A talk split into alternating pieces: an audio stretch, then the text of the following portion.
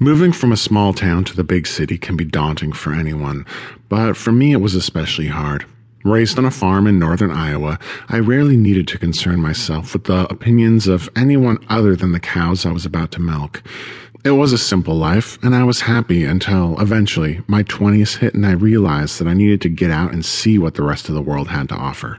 I didn't get much of an education, attending the local community college back home and earning a degree that seemed to be taken less than seriously when applying for jobs out in the real world. Fortunately, I had a long lost cousin in Chicago who was willing to take a chance on me. I was hired without an interview and immediately put to work at his tech startup, a company that buys and sells currency online for profit. It was actually a fun job, and despite my slight social anxiety, I eventually started to make some friends around the office. To be fair, making friends isn't all that difficult when you're a handsome young man like myself. I've been told that there's something transfixing about my eyes, a deep seductive nature that I couldn't help even if I tried. Regardless, it works, and people seem to flock to me in droves, regardless of my relative awkwardness. Still, Chicago is a terrifying place for a country boy like myself, full of mystery and strangeness and danger. Walking home late at night in the countryside is easy. You don't have to worry about panhandlers or muggers accosting you in the street, getting aggressive with you by pulling a knife or worse. Sure, in the countryside we have trolls to fret about, but I was eventually shocked to learn that even Chicago has its share of the massive, horrible beasts. When I mention this to the guys at the office, they can't do anything to stifle their laughter and mockery, which is unfortunate because trolls are a very serious problem for some people.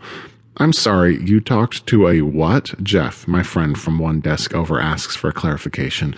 A troll, I tell him. Well, more than one of them. It sounded like there were about four or five. Jeff just stares at me with a confused look on his face, clearly trying to discern if I'm fucking with him or not. You think I'm messing with you, I finally state. Jeff just nods. Trolls are a serious problem out in the countryside, I explain. If you don't pay their toll, then they've been known to kill and devour your livestock, or even you in some extreme cases. Jeff's eyes narrow. Kenny, are you being serious with me right now? I'm very serious, I nod. Trolls are no laughing matter. You realize that trolls aren't real. Like, in all of science, no one has ever discovered any evidence of a real troll, he explains. They're fairy tales. I shake my head. We're talking about the same thing, right? I ask. Big scary monsters that live under a bridge? Jeff nods. Yes, that's the one. Those aren't real. One of our coworkers, Samantha, walks by and Jeff waves her down. She stops and looks at us curiously. What's up? Sam asks. Jeff stares up at her from his desk flatly. Trolls aren't real, true or false. Like internet trolls? Sam clarifies. No, like a real troll under a bridge, Jeff asks her. Sam exchanges glances between Jeff and myself, trying to wrap her head around our entire situation. She seems utterly confused by the question.